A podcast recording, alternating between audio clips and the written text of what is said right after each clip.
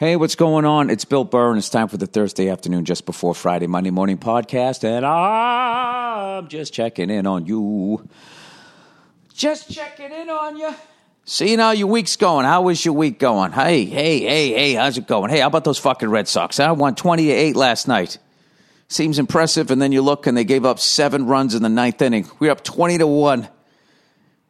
They had one and three quarter grand slams, I guess, in the ninth inning. I don't know what happened, but I'll tell you why the Red Sox won. I'll tell you why. Because they dug deep, because they didn't get down on themselves, and most importantly, because I didn't watch the game. I literally feel like a jinx. I've been watching them since the last Devil Rays series, right? Where we got swept. And I've missed, they've won three games. They won one game against Detroit. They won one game against Toronto, and they won last night. I've watched every other fucking game. So I think it's me. Getting superstitious, man. You get superstitious when your team loses. When your team's winning, you don't give a fuck. You're walking all around the room. You know what I mean? You're sticking your head in. You don't give a shit. You go out and you go out, get yourself a roast beef sandwich, whatever the fuck you're doing. But when they're losing, you're just sitting there watching the game afraid to shift your weight if they're up by fucking two runs. That's how I've been. So, uh, what a crazy game. Three in the first inning, two in the second inning, five in the fourth, four in the fifth. Fucking game's over. That's that's 14 to nothing. 14 to 1. And then they score six runs in the eighth to be up 20 to 1. And then they give up seven runs in the top of the ninth. Jesus Christ. But whatever. A fucking win's a win, and it's against the goddamn Devil Rays. Down there in goddamn Tampa Bay, where the devil runs amok. And but they won't call their team the Devil Rays. They call them the Rays. We don't we don't want the devil in there. That's why that franchise has never won a World Series. You know what I mean? Because their ownership is just so trying to get people to come to the game that if if a, a, a, small fraction of people are like, we don't like devil in the name. Okay, we shouldn't be glorified. It's the name of a fucking fish, you dumb fucks. Don't call here anymore. I don't give a fuck if you don't go. You're not going to the game. You've never gone to a game, and we're doing fine. We don't need you. Oh, you're telling me you went to a game? Well, what the fuck? You went to a game and it was called Devil Rays. You survived, right? Then what's the fucking problem? You fucking record the conversation. Fuck you. Goodbye. That's what they should have said. Yeah, they get in trouble. Yeah, they get some sort of stupid ass fine for telling somebody to go fuck themselves on their phone, right? Which I don't know why you should. Well, it's just all about money because they got to put a show on. Uh, what the ownership of the Devil Rays said to that stupid lady who never goes to games anyways. That was uh, it's not what we're about. It's not uh, what we represent, and it's uh, nothing that we want to be a part of. We had a long talk with uh, uh, Johnny, owner of the Devil Rays. Excuse me, the Rays. I misspoke. Can we edit that out? We can't. This is live. Okay, then I'm going to apologize live. I'm sorry to anybody watching this. Now, this is the fucking world we live in. These fucking assholes are so afraid to have one nickel roll out the door, they got to literally change the name of their team that's named after a fucking stingray. Sting, Ray, those both sound violent. Can we just call them like the razors? You know, like you shave your face with? Well, some people slit their wrists with razors. That's a great point. Can we call them the Tampa Bay Puffers? Um, anyway, very excited and that they they they won. And uh, I guess what I will I'll, I will not watch them and then I'll just watch the replay. Um, but I've been having the best week. I'm back here in Boston and um, staying out on the water, man. It's just been fucking great. And, uh, you know, this is where I'm from. I need to come back here more often. I can tell you that. Fucking spend like a month out here. Maybe not a month. I would be afraid if I spent a month out here, I'd move back. be like, you know what? Eh, you know, fuck it. I'll just do some local shows here. I'll fucking call up Dick Doherty, get it going again. Um, but last night we did the uh, the memorial slash stand up comedy comics reunion uh, for the late great Wayne Previty, and uh, I cannot tell you how fucking nervous I was for this night. I invited a bunch of comics that we all started out at the same time Wayne did back in like 1992. And a lot of us had not seen each other in a long, long time. And certainly we had not all been together in the same room. So uh, I didn't know if it was going to be awkward, if it was going to be weird, if it was going to be sad, like, wow, we're all old, you know? I didn't know what it was going to be like. And um, it was it was fucking magical, man. It was everything that I wanted to happen. Like the comics didn't even get to their dressing rooms. It was just everyone was standing out in the hall, telling stories, laughing, hugging, giving each other shit. Another thousand stories, talking about Wayne. It was just, um, it was absolutely fucking perfect. And um, the lineup on the show was basically, you know, it was essentially an open mic show that was booked 30 years ago that we, you know, had John David host, and John David was always, you know, he ran the uh, the 99 in Billerica. And um, just a crazy, crazy dude. Like, I thought he was the coolest guy when I met him because he told me, he goes, I've never had a real job. I go, what do you mean? I go, he goes, these have been my jobs. He was a professional roller skater, if you can believe that. In the late 70s, when roller skating was huge, he had like a sponsor and all of that until he did some sort of triple Lindy thing and he blew out his elbow. Then he was a drummer in a band, and then he was a stand up comedian. I mean, that's about his fucking. That's a dynasty of of not having to go to work or feeling like you're at work. Um, then we had Jack Lynch. Now, Jack Lynch hosted the first time old Freckles here ever bombed on stage. It was this place, Kelly's Pub in North Reading, Massachusetts. And it was in uh, either the end of March or the beginning of April in 1992. It was my third show.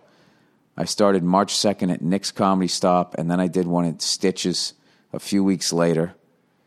And then I did my first satellite room, a bar, and I went in there, and oh my God, it was the first time I told a joke, and it got nothing. And I felt that fucking concussive emotional force to my chest, and oh, dude, I imploded. I was supposed to do five minutes. I bailed after like two. I don't even know what I did. I literally said on the microphone, I said, Hey, Jack, I'm bailing.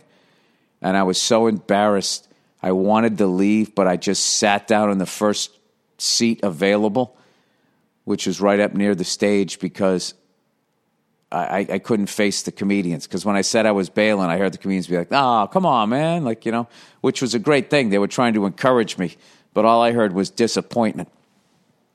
And I just sat there like a scolded child to the end of the show. And um, I remember, you know, and that was the first night I ever met Wayne Previty.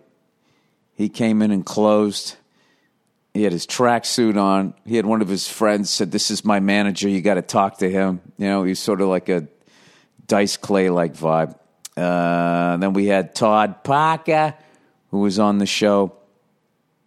Um, Todd Parker was the first time I ever did stand up uh, was at Nick's, like I said, and it was a comedy competition, and they had some of the local comics judge uh, the comics to see who was the best, and uh, he was one of the judges. And uh, so I've known that guy basically since day one of doing stand up.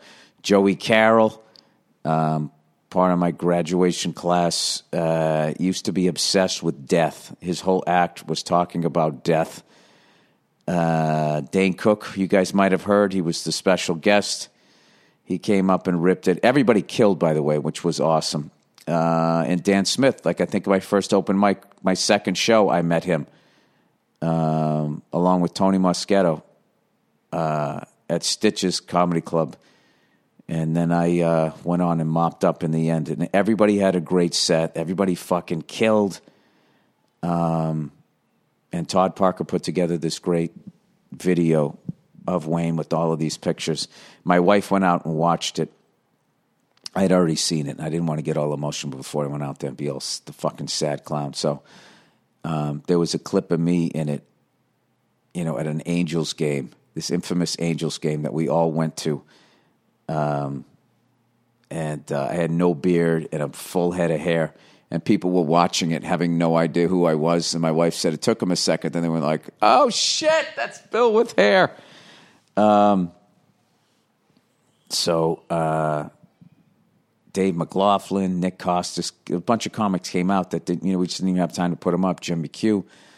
Um, it was just, uh, it was just literally like the perp. And there was a guy, Spike Tobin, who came out. He was in the crowd and we were actually talking. I was like, man, I forgot to invite Spike. You know, there was so many guys, you know, that I reached out to and that were, uh, you know, either not available or, uh, you know, I don't know what, just too far away. Bob Sheehy, got to make sure I remember everybody's name. Uh, Bob Carney. Uh, and then Mike Pryor couldn't make it, you motherfucker. Next on the next one, but we had just had a, the best time magical fucking night. So I want to thank everybody involved. My clock came out from Giggles. I mean, and then afterwards downstairs at the Wilbur, uh, there's a club downstairs, and uh, I ordered uh, a bunch of Chinese food from the Golden Temple in Brighton. Uh, recommendation from a friend of mine, and everybody said the fucking Chinese food was great, and we just sat there, just like, just chowing this shit. Especially the guys who don't live in uh, Massachusetts anymore. We had spare ribs, crab rangoon. It was fucking awesome. So I got to go on a nice old man walk along the beach, which is what I've been doing. And I, I'm really getting taken by the ocean now, man. I think I'm actually going to go swimming in it. I've just seen too many old guys. I mean, I'm talking old, like 20 years older than me. Hey, you know you're old when you're 20 years older than me. And uh, they got a little fucking paddle thing, kayak that I said I wasn't going to use. And now I'm like, you know what? Fuck it. Nice upper body workout. I'll slather on. You should see the sunblock I use. I literally look like I have pancake batter on me, like I'm going to do a kabuki fucking show or something. Um. So anyway, it was just a fucking awesome night, and uh, I really want to thank everybody once again that was involved in that. And uh, it's been a long time coming. Wayne passed away, unfortunately, a little over a year ago because of this fucking COVID bullshit. Trying to do the show was difficult. So um, very happy uh, to do that. So that's it. Other than that, I've been taking old man walks along the beach, um, like a uh, I don't know. I looked up like how long it takes to walk ten thousand steps because what am I going to sit there and count them? They said it was about five miles, and you can do it in about an hour if you fucking. I was like, dude, I can't walk five miles in an hour. I'm not doing that shit. So how about I walk for like an hour and 15 minutes? All right. I know if I walk sort of briskly, you know, I can walk a mile in 15 minutes. You know what I mean? What's that? 4.0 on the uh, on the treadmill. So I just been doing that, you know, keeping the weight off. Haven't really put anything on while I've been out here, and uh, just been having a blast with the kids and everything. They're loving the beach going down there. Um, yesterday, one of my daughter's cousins taught her how to skim a rock.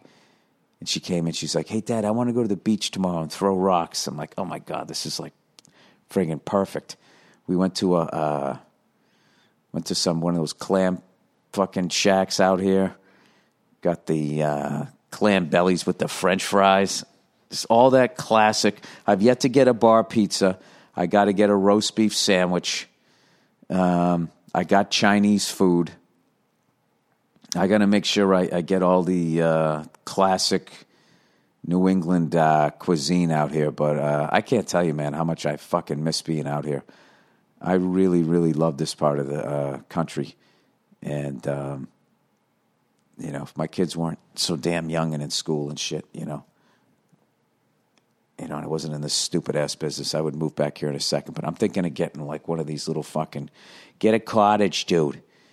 Just get some little fucking place you know, like some two, three room thing near the water, just coming out here for like a month every year. Because I got to be honest with you, man, I've been back here and I've, I haven't been.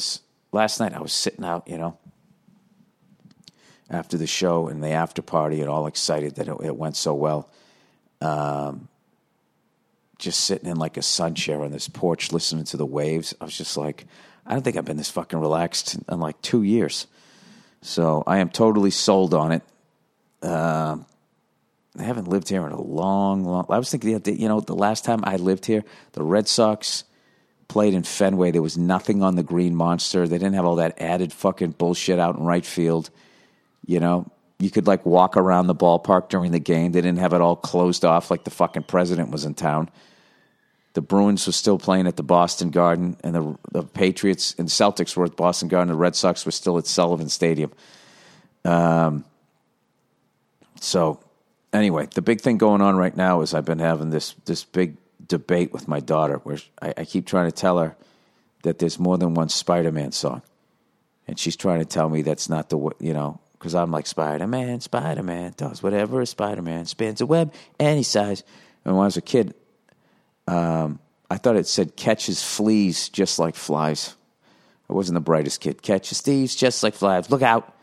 Here comes the Spider Man. And that's the only one that I knew. And I knew the end. You find the Spider Man. I never knew the rest of it. I like the shit that they talk in the second verse. Is he strong? Listen, bud.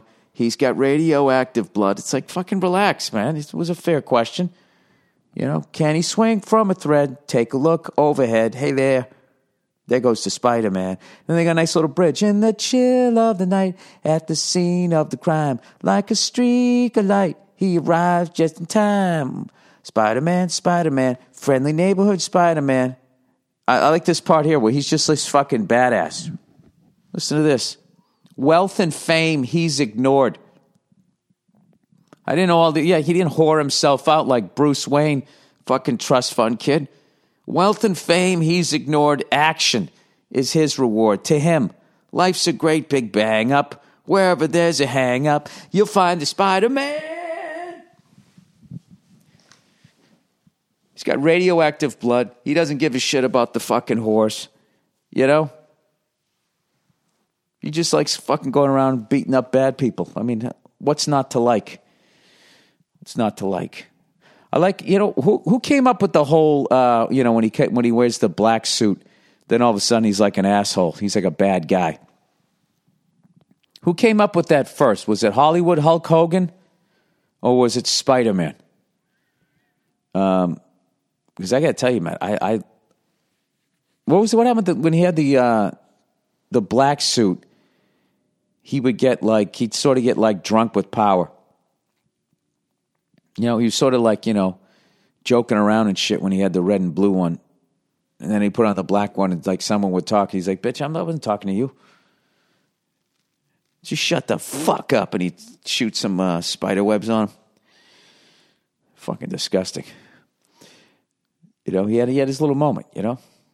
Well, thank God he had the black suit pre, like, you know, 2017, or he would have got like me too for toxic behavior. Um, all right. So, anyways, Verzi convinced me to take a fucking dip in the ocean. He's like, "Oh, you got to do it. You got to do it, Bill. I'm telling you." In the salt water, over. It's over. It's like, all right. I said, but you know what, dude? If I get bit by a fucking shark, I swear to God. I swear to God. You know? But um, I, I, sat there yesterday in the same sun chair. I just sat on this porch and I watched this old couple go out there during low tide. Which, by the way, I thought I thought it. You know, there was high tide and low tide like once during the day, but I've realized that uh, it goes out, it comes in, it goes out, it comes back in. It's like twice a day, unless I'm crazy. Because um, last night I couldn't see; it was dark out. It sounded like the, the waves were right up, uh, right up on the beach. Um, but anyway, that's what the fuck I'm going to do. So the Red Sox win a big game. They got a game this afternoon. I'm going to sit here and I'm going to watch this shit. And uh, I don't know. I don't know why I'm having such a good time back here. It's probably because I don't have any gigs or anything. Man, I got one tomorrow night I had one last night, but like There's nobody like calling me. I got like nothing to do. I mean, I could, you know, the reality is I could be in Arkansas right now and be having a great, like, I can fucking move out here. You go anywhere and you're on vacation and you don't have anything to do. You're like, dude, this fucking place is great. You know, you don't realize that everybody around you has to go to work and you're just sitting there like, this is amazing. Dude, I love Arkansas. I get up at 10 o'clock in the morning. Nobody's bugging me. Dude, I got to tell you something. Underrated Alaska. Um, all right, let's do some reads here for this week. Oh, look who it is, everybody. Look who it is. It's old LegalZoom, everybody. You know, according to Forbes, gyms, nail salons, hotels, mom and pop stores, and more are set to go on an epic hiring spree in the coming months to meet the pent up demand for all of these services. Isn't that exciting? Talk about any business that you are especially excited to return to or that you've already returned to. I'd say Hawkins Burger in Watts and uh, any gyms, specifically the bodybuilder gym uh, in Silver Lake. These are some of the mom and pop places comedians have been trying to help out. Um, I miss going to a spa. I used to be a steam room guy until I went over to Rogan's and he said, dude, you got to do the sauna because the sauna, because it's a dry heat, you can go a lot hotter. You can, you can, you can um, sweat out more toxins. Movie theaters. Who doesn't want to go to a movie theater? You know, check out the latest flick. Um, concert venues, comedy shows, all of that shit. I miss all of that. Uh, all of these businesses are reopening. You know what that means? That means that millions of jobs will need to be filled. So, where do these businesses turn to to fill these roles? Sorry, fast. I've, I've, needed to sneeze this whole podcast. Um, you know where they go? Old Zip. And right now, you can try it for free at ziprecruiter.com slash burr. When you post a job on Zip, they send you uh, they send your job to over 100 top job sites, giving you access to their network of millions of job seekers. Yeah, matching matching technology scans resumes res, resumes resumes. Jesus, Bill. Wait, isn't that how you also spell resumes? Hang on a second. Well, let me finish the copy, then I'll look it up how to spell resume versus resume. Okay, ZipRecruiter's matching technology scans resumes to find qualified candidates for your open roles and proacti- proactively presents them to you. You can easily inv- um, review recommend recommended candidates and invite your top choices to apply uh, for your job, which encourages them to apply faster According to ZipRecruiter's internal data, or is it data? I don't know. Jobs where employers invite candidates to apply get two and a half more times uh, more candidates. Can I read that whole sentence over again? Can I get a mulligan on that? According to Zip, internal data, jobs where employers invite candidates to apply get two and a half times more candidates. See how much more interesting did that sound? Zip, Brett, Technology is so effective that four out of five employers who post on ZipRecruiter get a quality candidate within the first day. And right now, you can try ZipRecruiter for free at this exclusive website, ziprecruiter.com slash burr. That's zip dot com slash burr. Spell out burr, B U R R. Just go to ziprecruiter.com slash burr. ZipRecruiter. Smartest way to hire. Um, all right. Well, one of the big things when you're like me and you go for old man walks uh, is you got to make sure that you stretch. Guys, are you out there? Are you stretching?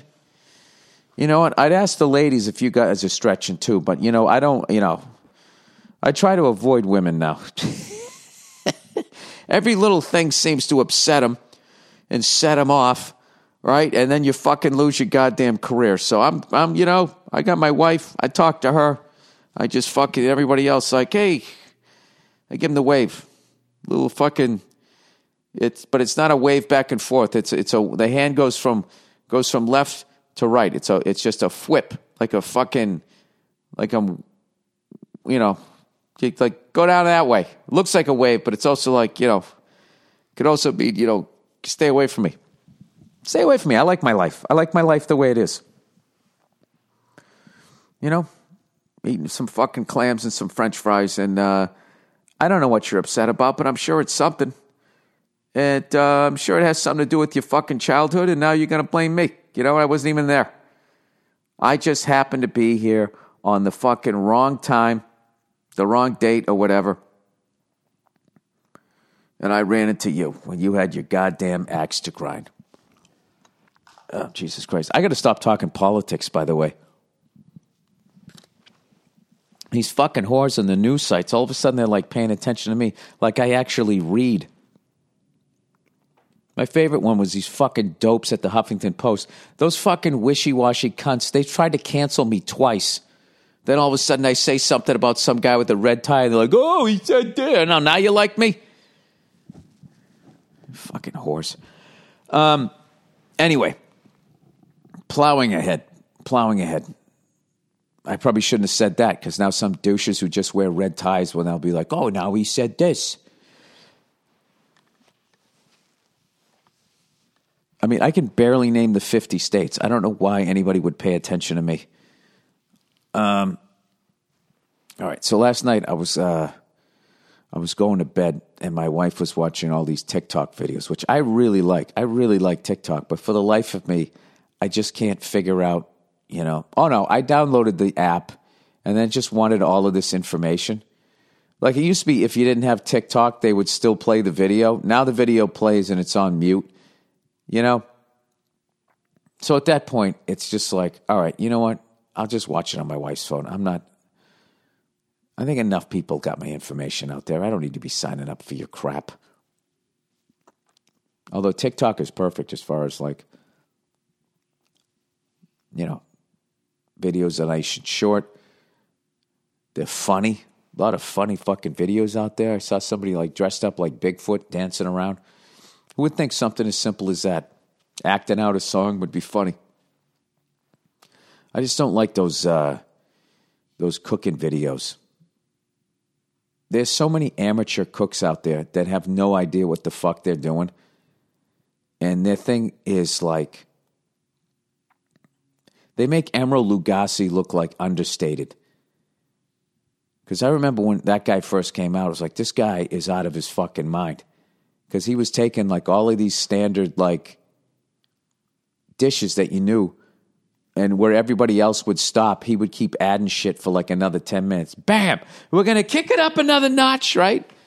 He'd add extra chocolate chips or something. Remember, he was making like those fucking uh, Hello Dolly bars. Um, what do we call them? Or a coconut dream bar, as they were called at the bakery uh, that I went into one time. And he added a whole other extra layer of chocolate chip. At this point, they make him look like he cooks in a bland way. I saw this thing the other fucking day. This guy made a a uh, I don't know what the fuck he was making, but it was just like, just stop, stop. That whole fucking having a, a savory thing that you add some sugary shit to, and then they go back to the salt. And then they're always jizzing like some balsamic vinaigrette. No, stick a pickle on there, some mayonnaise, you know, my wife was watching one. This woman was just like, you know, this is what I do. You know, she has like the keto thing. So anything that you have that isn't bread, she just turns it into bread, like a pepper or a pickle or a kumquat. She just uses that for bread. And after a while, it's just like, you're just making the same dish over and over again. We had this, you guys, and it was so delicious. Try it out and tell me if you like it. Why am I shitting on her? She's got a dream. I'm sorry. And then she watches those ones where it's just the sound of sizzling and cutting and all of that. And I swear to God, it's like nails going down a fucking chalkboard. Um, whatever. We were watching that thing last night. By the way, my wife last night might have been the funniest person there.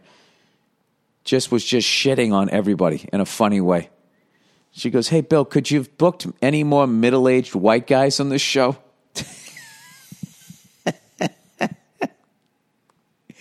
And it was just like, this is what the comedy scene was. It was a fucking sausage fest. It was, and it was all white guys and like Patrice until Dwayne Perkins came along. It was Carl Yard, I think. Um, who else was up here? There wasn't a lot. It was just a, it was just a bunch of white guys going, dude, what the fuck's with the snow? It's fucking snowing every other fucking day up here. Jesus Christ, my balls are fucking turning blue. That's all it was. That's all Boston comedy was. Was a bunch of fucking white guys. So we represented it. I kept it real. It was all white. There was not one ounce of diversity on the show. Um, anyway, that's the podcast. I got to go for my little old man walk. Go Red Sox. The New England Patriots have their uh, first preseason game tonight. Uh, imagine that uh, that quarterback. I don't even know his name yet. The kid from Alabama is going to get a couple of snaps. We'll see how he looks. You know, who knows? Did Bill Belichick pull it off again? Patriots QB. Uh, Jarrett Stidham is who we got. And of course, we got Cam Newton too. Uh, but we'll see what's going on here. No disrespect to Cam Newton. I mean, Jesus Christ. What am I doing here? But I don't know. We're all excited. We're all excited. We got, you know, we drafted a, you know, what's more exciting than you when your team picks a quarterback as a high draft pick? I don't know, Bill, when they grab a sixth rounder who wins fucking seven Super Bowls and becomes the greatest QB of all time. Yeah, that is pretty exciting. Um, you know, he won six for us and then went down to Tampa where they're afraid of the Stingrays, and they uh, he won another one there. And I hope he wins. If we don't fucking win it this year, right? Which where anytime there's Bill Belichick, you got to think you got a chance. Uh, if we don't win it this year, I'm, I'm rooting for Tampa. I am. I'm not that cunt. I'm not that guy who gets all upset that somebody fucking left. Um, we got a whole, we got a giant stadium with a lighthouse in it because of that guy. All right, that's it, everybody. That is the podcast. Um, I hope I gave you a couple of laughs on this thing. I know a lot of it was just me reminiscing, but um, I really, I really can't thank the people. I didn't even thank the crowd that showed up. We raised so much money for the American uh, Heart Association, and uh, the crowd was was was so just awesome. We just had a fucking great time, and um, and that's what Rain Previty was. He was a great time. He was just a great guy, a great person to hang around with. Um, and uh, yeah, I still can't believe the guy's gone. But um, you know, it's one of those shitty things in life. You know, so all right, now I'm going to get sad. Fuck that. All right. Uh, have a great weekend, you cunts. Listen to the music, and then we have a bonus episode of the Thursday afternoon, just before Friday, Monday morning podcast. I will talk to you on Monday.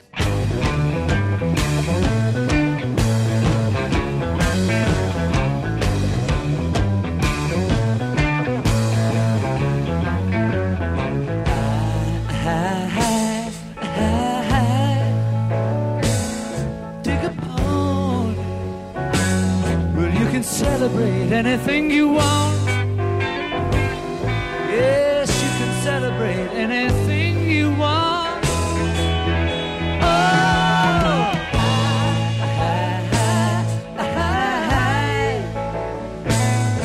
do a road hop. You can penetrate any place you go.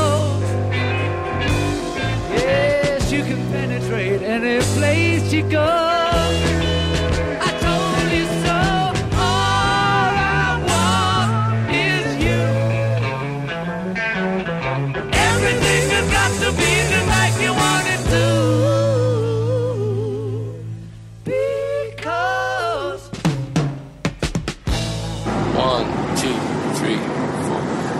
B-I-double-L-B-U double R Bill Burr Monday morning podcast. Hey, what's going on? It's Bill Burr, and it's the Monday morning podcast for August 12th, 2013. How you doing? How'd you like that intro? Wasn't that pretty cool? That was actually, uh, you probably going, who, who were those fine singers? Jesus Christ, that was was, was that just human beings doing that by themselves? No auto tune? Was Kanye West not in there with a leather fucking skirt on, singing about getting his dick sucked despite the fact he just had a baby daughter? Um, ah, fuck, one of my ears is ringing. I hate when this happens. Anybody else have hearing damage? Come on, stop ringing. Um, every once in a while, one of my ears just goes, what? And then it fucking, you know, like some heavy metal singer from fucking decades ago. Like saying, remember your childhood and your acid wash jeans. Anyways, that was the uh, members of uh, Truth and Salvage Company. Um, I got to know those guys. Uh, I was getting who? Through boozing. I met their drummer, Bill Smith. I was out on a drunken night, and he came over to me and he said, Hey, hey uh, my name's Bill also. Why don't you tone it down, you freckled cunt? And I had to respect him. No, I'm kidding. Um, they have a new album out called uh, Pick Me Up that's available on iTunes and a new single called Appalachian Hilltop. If you actually like human beings, if you like, if you like, yeah, if you like some sort of heartbeat in like your music at this point, you know, not saying that you guys out there on your designer drugs eating each other's faces, watching some guy with a mouse head and your glow sticks is not a good time. You know, if I got sucked into heavy metal, you know, when I when I was uh, coming up in the '80s, if I was coming up now, I, I would fucking, I'd probably be there. I definitely would be. I'd sit there jumping up and down in unison as that guy played his stereo in some club. Um, am I doing the thing that all old people do? I get fearful and I'm just trashing all the new stuff. I was reading something recently when um, when airplanes first came out. Actually, believe it or not, people, sometimes I do read. And I was reading this book about when airplanes first came out, and uh, this guy was pitching. We basically all we had, we had like, we had the Army and the Navy, and that was it. And this somebody in one of those branches, because I already fucking forget, because every other word reminds me of something in my life, and I just start thinking, you know, Tom Sawyer got on a boat. Oh, I remember I got on a boat. Yeah, I remember that dinghy and that kid's pool party, and I flipped over and I got trapped underneath, and then my eyes keep going, and like six pages go by, and I have no fucking idea what I read. Um, so I can't remember the guy's fucking name, and I think we just had an army and a navy at this point, and this was I don't know in the teens, maybe the twenties of last. I'll just say last century, as opposed to people who try to confuse you and go the twentieth century. You know, the 18th century, 1800s was the 19th century. You got to do that fucking carry the one shit. Last century. All right? And he, he basically said to the Army and the Navy, he was like, hey man, like these planes, man, they're going to like change shit. And like, I don't know if you guys are going to be ready for it, man. And all the old guard were like, rah, rah, go fuck yourself with your goddamn Kleenex and your dental floss and your little lawnmower motor that you have in that thing, engine, right? Fuck you. What are you going to do to me? My iron side's over here. So he's like, well, listen, man, like, I don't really want to take it to that level, but why don't you put one of your badass boats out there and we'll bring our fucking planes over? See what happens. So they said, all right. So they're sitting there laughing at him and shit, and they got this fucking thing that's like six I don't know, it's really thick and it's really hard to sink. And they keep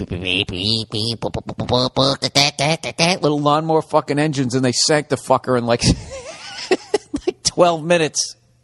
And there was actually Navy admirals crying. They couldn't believe it. Um, they were out of a fucking job, they thought. So, anyways, is that what I'm doing when it comes to like dubstep? That, that shit, like I guess I should be into it. I don't know. I like these guys, Truth and Salvage Company. I, I they have my stamp of approval, if it means anything. I saw them when they opened uh, for the Black Crowes. Where the fuck were we? Somewhere in LA. I don't know what. So I don't know. If you like that kind of music, give these guys a shot. If you're into other kinds of music, just keep listening to that shit. I don't give a fuck, but I don't need to hear your fucking reviews of it. Okay? I'm just suggesting. This is how defensive being on Twitter makes you. Because no matter what you suggest, you could just say something simply, simply like, you know, ice cream is delicious. And then, what kind of flavor you get? Actually, that's not all natural. You know, the fucking Samoans invented it, you know, and you just got to deal with these fucking cunts. This is coming from a cunt. All right? So whatever. And I feel bad because I only mentioned Bill Smith in the band, and I probably just fucking created a bunch of infighting in their van. Right? If you're in a fucking band, you got to be riding around in a van, don't you? Isn't that how it works? Um, anyways, let's plow ahead, shall we, people? I am I am still here in New Orleans. As you can tell, the quality of this podcast, the audio, the audio at the very least, okay, is uh, is much better than last week's because the lovely Nia actually sent out my power strip or the cord, whatever the fuck you call it, and um, so at least you can hear me. At least you can hear the attempts. You can hear the big swing and a miss. Hey, I got to tell you something. I actually was actually rooting for Alex Rodriguez this week. You know, I really was. Not because I like the guy. Not because I'm all of a sudden a fucking Yankee fan, the Bed Bath and Beyond of the Major League Baseball community. Um, I just realized, yeah, their uniforms look like towels. Very nice towels, but towels nonetheless. I'm sorry, I'm drinking some water here. I burned my tongue. Isn't that the fucking worst? I actually I ordered room service. I got a grilled cheese and tomato soup, as old people do, and um, I uncovered the tomato soup, which was way too fucking hot, and I had the grilled cheese there. So I'm an American. I can't just eat the grilled cheese. I got to take that grilled cheese and I got to dunk it into the fucking piping hot tomato soup. So I stick it in my fucking pie hole. Big bite of that shit. It's lava hot. So I, what, what do I do? I use my brain. My brain says, hey, Bill, that's like, uh, you're not going to have much tongue left if we don't do something about this. How about grabbing something cold? So my right hand was like, oh, I got this, and reached over to that nice ice cold glass of water. but the, the, they had plastic on top of it, cellophane, so it wouldn't spill when the lovely lady brought it up to the room. So my right hand's like, you know, this ain't gonna fucking work. And then the rest of my body went into panic mode, and I went, and I just spit out, spit it out instantly. I thought it was actually a smart move, but I immediately started laughing, thinking that that would have been the greatest vine ever, or one of a nice one, anyways. Is uh, Bill Burr eats uh, Burns tongue? Is that what it was? I mean, you know, can you actually do a vine where it's actually just one thing? It's not a bunch of shit spliced together. Ah, gee, I don't know what the fuck I'm talking about. I'm just saying I burned my goddamn tongue. All right, people. Just trying to tell a story. I fucking puke that thing out like like you ever see a snake when it's in the middle of eating and all of a sudden you walk up to it and it's like, oh fuck, I think I'm gonna get eaten and then it just sort of opens its mouth and that yak comes out of it. And then the snake's sitting there like, now what's up? Huh? You wanna do this? Um basically walking up to a snake while it's eating is like what happened to me when I went to that Buffalo Bills game with my Patriots hat on, and they waited till I was taking a piss. All right, with my Johnson out, and then they push me in the back because that's what they do up there in the city of lights. Other than eating their fucking wings and losing Super Bowls, they wait till you got your dick out in Buffalo. Don't ever forget that. All right, so when you go up there to the falls over there in Niagara, all right, and all of a sudden you get that sensation that you got to take a piss looking at all the water. Just know, just know that the great grandson of Joe DeLamiere, whatever the fuck you said his name, you know, Fred Smirlis Jr. might fucking push you in the back, is all I'm saying. All right? Not trying to cause any static with that great city, formerly great city, that city that will rise again, like Cleveland, like Detroit, like Des Moines. Um, did I ever tell you guys how much I love those cities? I like them. I'm a fan of architecture, and when I go there, I always just look and I'm like, this. Eventually, this fucking place is going to blow up in a good way. I mean that in a hip hop kind of way. Look at me. Look at me straddling the fence of my whiteness. Um, this is another sign that I'm getting old. I have a real problem with that new Kanye West album. That you know, because I want to settle down and be a fucking parent and all that type of shit. So I look up to other people that finally fucking do it, and I'm thinking, oh, Is this guy gonna, you know, is he gonna be changed somehow with this new fucking album? And it's just still talking about losing his diamond ring in some girl's snatch. Isn't that what it's all about? I don't know. Sometimes I'm glad I look the way I look. And I was never able to enter the club scene other than to be ushered quickly back out the side door. Um, anyways, what are we talking about here? Uh, this is the Monday Morning Podcast, and um, I hope you're having a nice August. The summer's coming to a close, but you know, this is the golden age of global warming. Water's a little warmer. It's just starting to tickle your toes. But you don't have to worry about getting eaten by a shark yet in your fucking living room. So, you know, I think you might get an extra three weeks, three weeks of the summer. You know what's the greatest is the uh, football season is starting. And, you know, I've become a huge college football fan over the years. And uh, I actually realized that my LSU Tigers, my adopted, okay, before anybody in Baton Rouge gets mad at me, like, man, you ain't from here. You ain't from here. Don't be calling them your Tigers. They're our Tigers. Um, because that's what everyone in the South sounds like to me. All right? Whether you do or you don't, you do. In between my ringing ears. Evidently, they're starting their season, and they're guess who they're playing? Guess who's back in my life? TCU. Come on, frogs. They're playing. They're playing those jackasses on the kickoff day. I know Alabama's playing somebody else. Uh, I don't know who the fuck they're playing. Alabama. Can you believe those? You see what those cunts did this week? You see what they did to fucking the Aggies? You know that came from them. That horse shit about Johnny Manziel signing shit.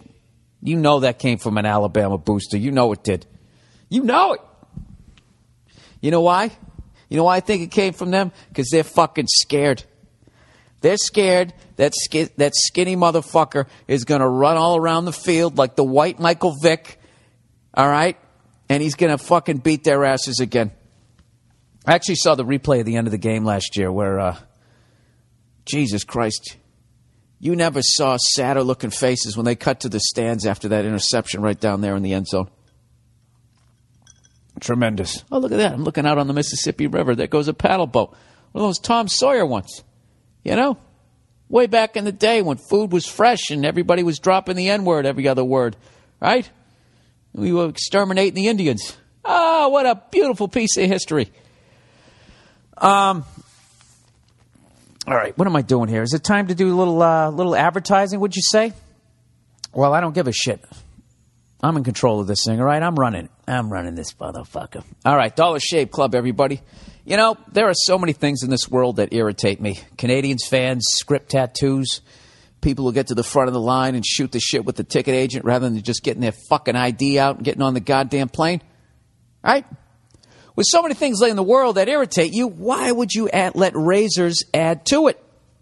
What I'm trying to say is stop milking your razor blade. Okay? I know you're I know what the brand name razors are. This is going to be a bad week of reading? Come on, Bill. Pull it together. It's the first quarter. All right? We already burned the time out. Fucking get on with it, man.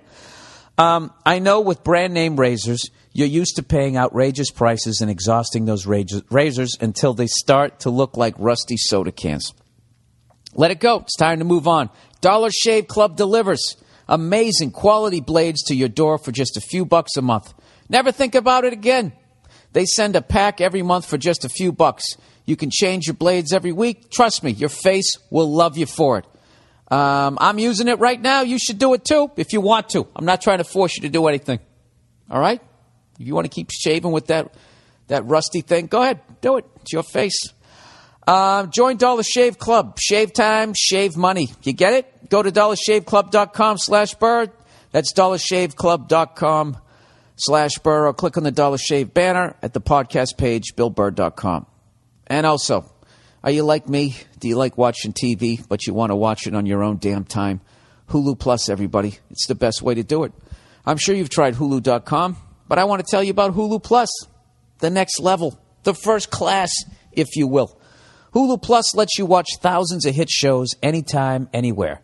Stream it on your TV or go with you on your smartphone or tablet. Why stand in line or ride a train and just stare at your feet? Or maybe chat up some girl and get laid?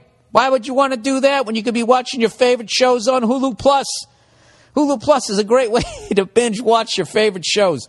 Hulu Plus has tons of episodes from great comedies like SNL, Community, Modern Family, South Park, Family Guy, and thousands of other shows. And guess what? Hulu Plus is only $7.99 a month.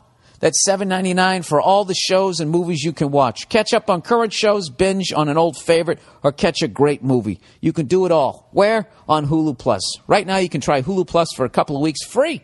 On me, when you go to the podcast page at BillBurr.com and you click on the Hulu Plus banner, or go to huluplus.com slash bill. Please make sure you use huluplus.com slash bill so you get an extended free trial. And so they know that I sent you. It helps us keep the lights on and gives you a better deal. One more time for the extended free trial, huluplus.com slash bill. Oh, look at me. Starting off slow, coming back, killing those reads. Um, all right, where the hell am I? Let's get back to the podcast. Um, got a big couple of weeks coming up, everybody. Uh, I want to thank everyone who went out and bought tickets for uh, the show I'm doing. Co headlining with Brian Regan. Who's kidding? Kidding who? I'm opening for the guy. Um, we're doing a show at Cobb's Comedy Club. It is all sold out, and uh, the money is going to charity. And uh, I can't wait to do it. Brian's um, been one of the, uh, I don't know, how long have I been doing this? 21 years. I've been a huge fan of that guy since the first time I saw him, and I've never got to work with him in this capacity. So I'm really, really excited about doing this, and uh, I'm actually also really interested to see how his fans react to me and my filth. um, all right. So that's that's on August 27th, and then August 28th, All Things Comedy Network, the network that I've started with uh, Al, Ma- the Daily Show's Al Madrigal, Emmy award-winning Al Madrigal. You like that? I have a friend that won an Emmy. I I knew I used to know Al Madrigal when it was Al. Al Madrigal. Now when I talk to him, I have to go, excuse me, Emmy award winning Al Madrigal. Yeah, me, him, and uh, some other guys, we all started this comedy network called All Things Comedy. Um, just because, you know, we saw podcasts blowing up. An artist always creates scenes and then they never end up with the money. The businessman comes in and uh, we own your podcast and we get all the money and you get great exposure. Go fuck yourself. Have fun and behind the podcast music on VH1. So we created like a co op where everybody owns their shit. We all come together like a capsized ship trying to keep the sharks away until the fucking Coast Guard comes. It's called All Things Comedy and we're doing a live show. Our official um, kickoff of this wonderful network that I'm going to begin blogging on. I've already written a blog, um, and we're going to get that up hopefully sometime this week. And um, that's going to be at August on August 28th at Largo. It's going to be featuring as many people from the uh, the All Things Comedy family. Al's going to be there. I'm going to be there. Tom Pop is going to be there. I believe Tom Segura. We got a and those who aren't are going to try to make videos. It's going to be a great night. All right, it's at Largo on La Cienega here in Los Angeles, August 28th. All right, back to the goddamn podcast. Um, so, anyways, uh, the past couple weeks, I've been uh, talking about the food down here in New Orleans, saying how delicious slash unhealthy it is, and how you can't find fucking kale. Excuse me as I drink more cold water for my fucking scalded tongue. um, I actually bought a juicer this week to somehow combat all the fried food that I've been eating and uh, I started drinking that shit that that guy in uh, uh, Fat Dead and Kind of Sick, whatever the fuck is called, Fat Sick and Nearly Dead, a sick fatty with dead fucking something, whatever. Um, I've been drinking that shit, man. I got to tell you something. It's delicious. Not only is it delicious, you crave it after a while, and uh, I think I dropped like four or five pounds. Good pounds too you know? The flabby ones. I was joking on Twitter saying how I was in I was in button down shirt shape and I, I actually want to get into like I want to be in sitting down no shirt on shape. I don't know what I know Bill Cosby did a bit on this but it, he's so I don't, what the fuck happens when you sit down? You stand up and look sideways in the mirror. You're like, all right, you know what? That isn't bad. Dare I say it's kind of cute. Shows that I like the occasional Snickers, right? And you sit there pinching at yourself like you're in an old, old school Special K commercial going, all right, that's not that bad. That's not that bad. Then you just sit down and like three handfuls of shit just lands on your thighs. You know? For the life of me, I can't. I, what is, what happens? Do your hip bones move up to your fucking man tits and everything just gets blown out? I have no idea. But sitting down without a shirt on, you know, that's that's the truest moment of your fucking physique that you're going to see all day.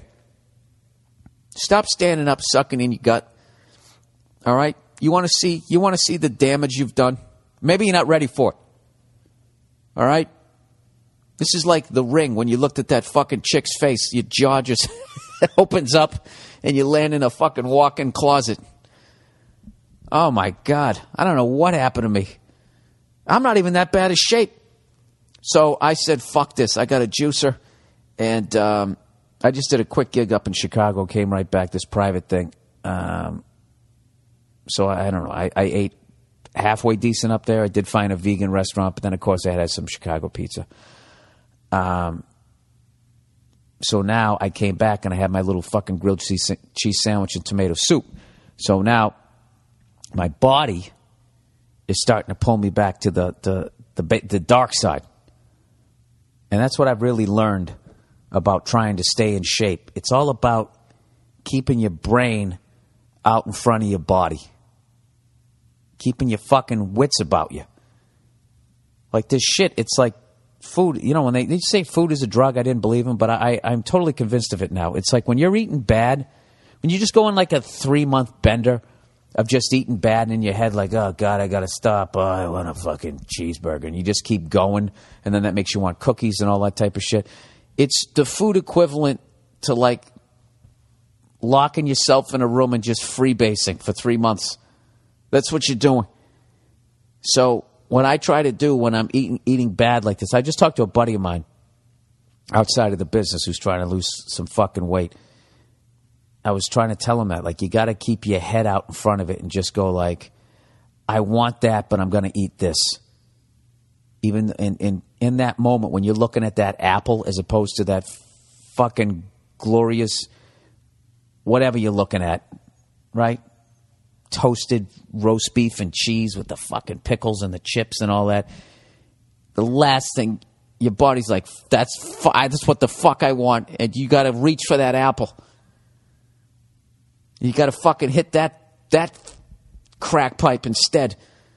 And I'm telling you, the second you get two, three bites in, you're like, oh, thank God, thank God I did that. And you're fine because from what I've what I've read, the very little I've read, your body is it's actually craving nutrition.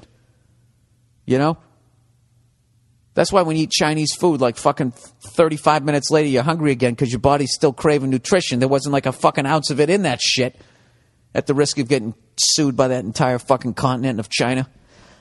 Um, it's not a continent, it's a country. Go fuck yourself. Um, so that's what I would say. If you can try to do, that's what I'm trying to do, as I'm trying to keep my head out in front of it. So I, I got that grilled cheese sandwich, and I got the tomato soup, and I said, all right, I got to get back on the fucking green gumbo here, as I'm calling it, because I'm in New Orleans, and uh, that's it. I'm back on that shit for the last two. Tomorrow morning, I wake up, I make another one. Bingo, bango. I'm trying to do two a day juicing and then one day having the fucking, uh, you know, a healthy dinner. And then I go on the treadmill for a half hour. There's no fucking way you're not going to drop weight. All right? So there you go. So stop doing those stupid ass fad diets. It's the fucking cornflakes diet. All I do is eat cornflakes. I can eat as much as I want. That bullshit. Eventually. You know what it really is? I think the really it really is is not even like it's not even the fucking diet. It's the once you get to your weight, what do you do then? You know, once you get down to your weight, at some point you're going to be looking around. It's like you got out of jail. And there's some ice cream right over there. You're an adult. You don't have to go, "Mom, can I have some ice cream?" Right? That's how you become a fat fuck as an adult. There's no one to say, "Hey, you had enough cookies." It's on you. You've had enough booze. Put on a condom. It's all on you. You got to be your own fucking parent until you get a lady in your life. Then she starts fucking nagging at you. Take your shoes off. Get off the rug. Uh, fuck you, lady. When did you become so angry? Um.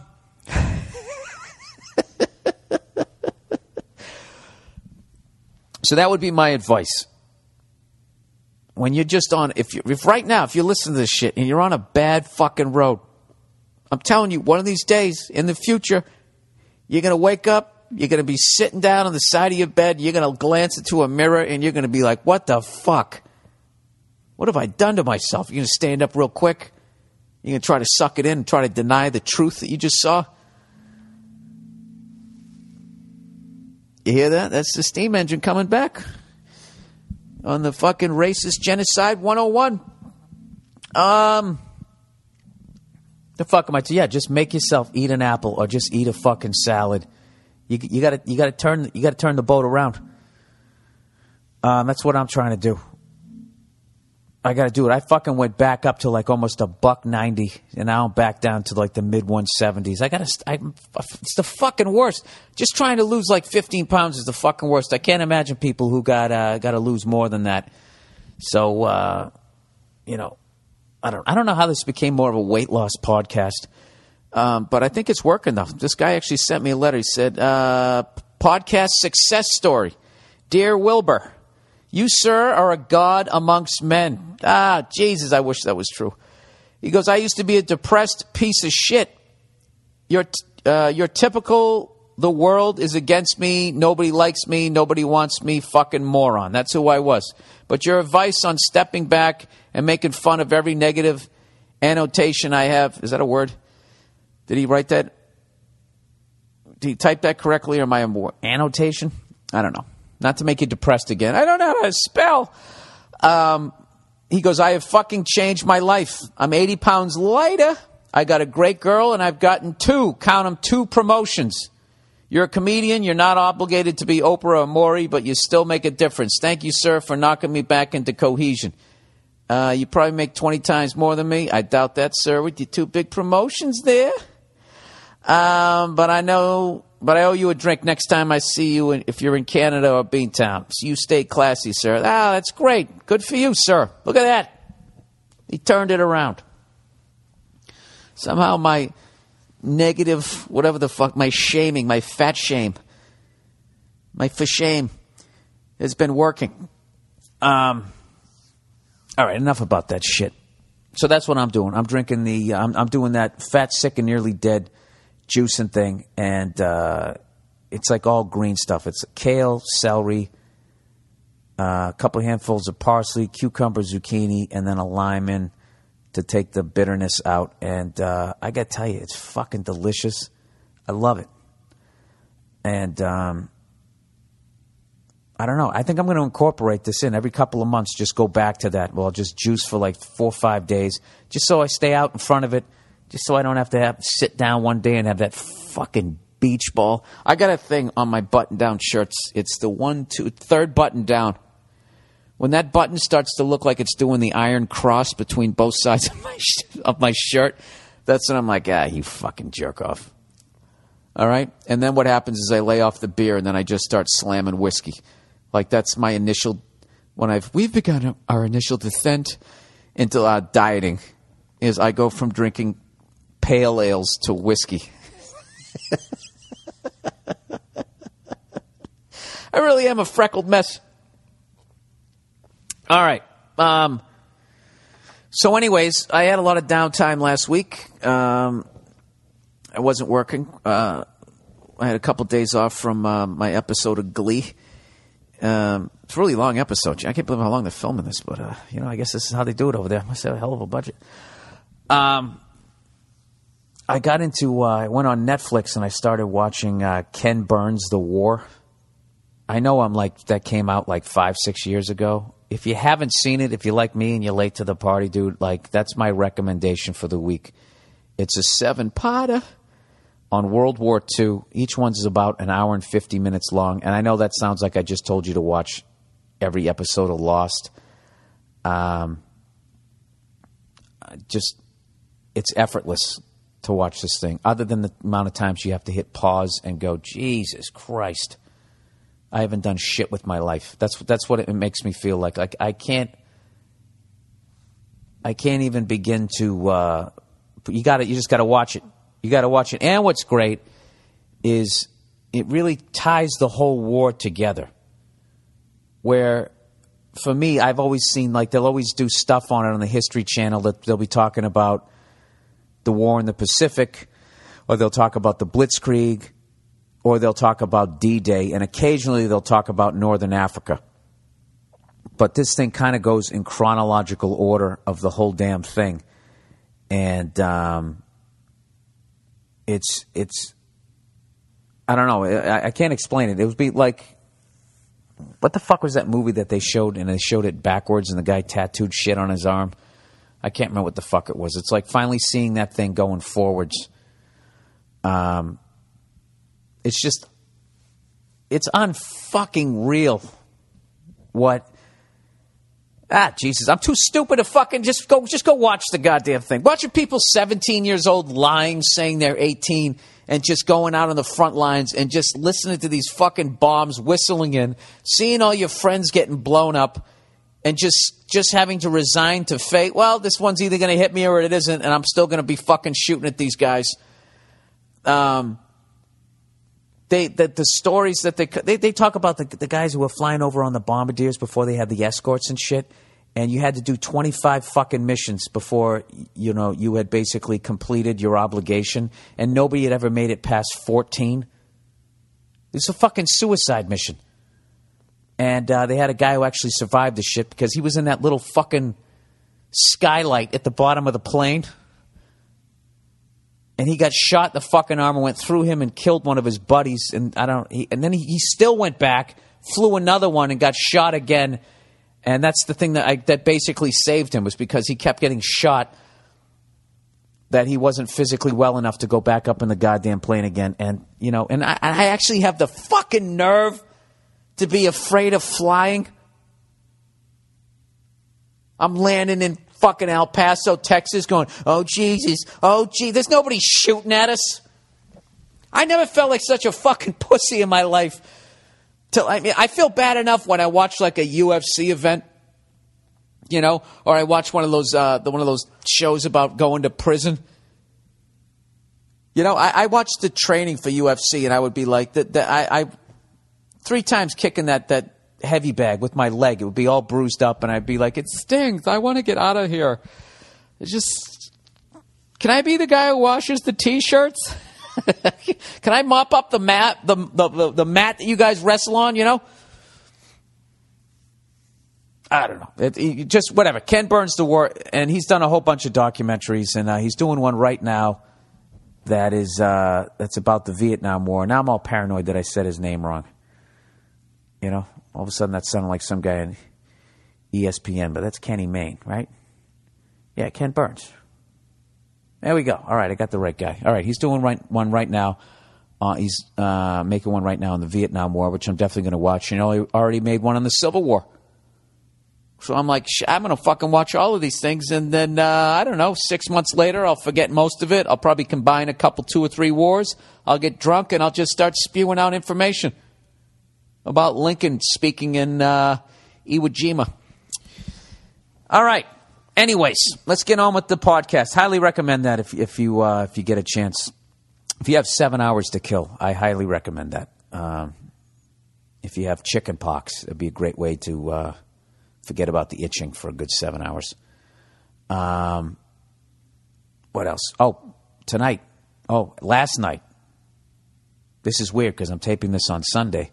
Um, right now, I'm taping this Sunday afternoon, New Orleans time, and uh, I'm actually really excited, obviously, because uh, the season five, I guess the second half of season season five, the Breaking Bad premieres tonight.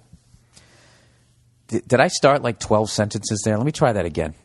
The season, the second half of the season five series premiere of Breaking Bad starts tonight. Do you guys ever wonder why I never became a game show host, as cheesy as I am? or like ever like hosted the Family Feud or was standing next next to Billy Bush, E Entertainment. Like they have to read stuff. You know, I know I have the head to be on. I don't have the hairline, but I do have the head. you know, ah, fucking who gives a shit. Anyways, Breaking Bad is coming back tonight, and I can't fucking wait. I thought there was only five episodes. You just found out there's eight. So I'm psyched about that, and um, I've already, I think I've already gotten past the sadness that it's ending. And I'm just talking as a fan. Forget about the fact that I used to, you know, get in there every once in a while. Um, I can't wait for this thing to come out on box set and uh, and just go back and just go through that whole thing again. Um, a couple months back, I actually watched the first two episodes of Breaking Bad, and just seeing when you know Cranston's character Walter White has the hair, and he's just meeting uh, Jesse for the first time. Do you know? I heard. I don't know if this is true, but I heard that Jesse was actually that character was gonna. They were gonna have him killed in the first few, but he he was such a good actor, uh, Aaron Paul, that they and they liked the character so much. I don't know if that's true. I should stop fucking making up shit. I, I think I remember reading this. Like, wh- why would you do that, Bill? Why would you? It's one of the few bridges you can actually cross in this business, and now you're going to burn it by putting out misinformation. What the fuck is wrong with you? Um. Anyways, I was I was somewhere killing time. Oh, yesterday when I was in Chicago, and I was uh, in the hotel, and I, they had a marathon on of those doomsday preppers, and uh, uh, they were all fucked. Do you know why all those doomsday preppers are fucked? Is because they're loners. They might survive some initial shit. They might last a month, they might last a year, but they're just, instead of ripping the band aid off like me and just getting fucking, you know, bludgeoned to death within the first 24 hours or vaporized from something blowing up, that, that's, that's my doomsday plan. My, my doomsday prepping that I do is that I live in probably the most dangerous city that you could possibly live in, as far as earthquakes, as far as the water supply, as far as the fucking inability to get the fuck out of there. I really should get a helicopter license and try to go on eBay and buy some fucking used chopper. Because other than that, I'm fucked. But there's there's a there's a piece that you gain from just being completely fucked. Is you just yeah, what am I going to do? I'm fucked. All right. Oh, I got a great idea. I'm going to sell a doomsday prepper um, kit for people who don't want to prep. And what it's going to be, it's going to be a, a beautiful locket that you wear. They'll have a male one. It's a little more masculine. They'll put some spikes on it or some shit, for male or female. And when you open it up, there's one little cyanide pill in there. there you go. You just off yourself. The dollar's collapsing. There's fighting in the street. You just pop it in there, and that's it. It's over. You know? You want to live and be on dead body patrol? Going out there with your fucking ski mask on, having to bury all those cunts before they give out disease? Because that's what you're going to be doing if you survive. If you're a low level human like myself, where you're really not bringing anything to the table, if they let you survive, if they decide out of the fucking blue to let you survive, that's what you're going to be. That's going to be your first fucking jobs. Other than getting naked and have them throw fucking lye all over you, whatever they fuck lime is that what they throw? Lye, lime all over you to get rid of the body lice. Your job, you're going to go out there in some sort of Tarzan fucking bikini bottoms with that powdered sugar all over you, and you're going to just start. You're going to have. It's going to be it. So my suggestion is either get some cyanide or learn how to use, operate a backhoe. Because other than that, if you survive, you're going to be standing there with a shovel, getting a fucking sunburn that uh, the, the, the, the modern world has never seen. Anyways, I'm watching this this Doomsday Prepper thing, and uh, they got all these guys doing this shit, and they got this one dude who's just You know, he's got like fucking three years worth of shit. He's got flat screen TV. He's got all his fucking stuff down. I love the flat screen TV. That's hilarious to me. Like, uh, it's the end of the world, but somehow cable still exists. somehow somebody is at the, the head of uh, cable cable central wherever that is flipping the switch so you can see the final eight episodes of breaking bad. Um, despite the fact everybody connected with hollywood is now gone. Um, except for wesley snipes. I'm sure he's got a bunker somewhere.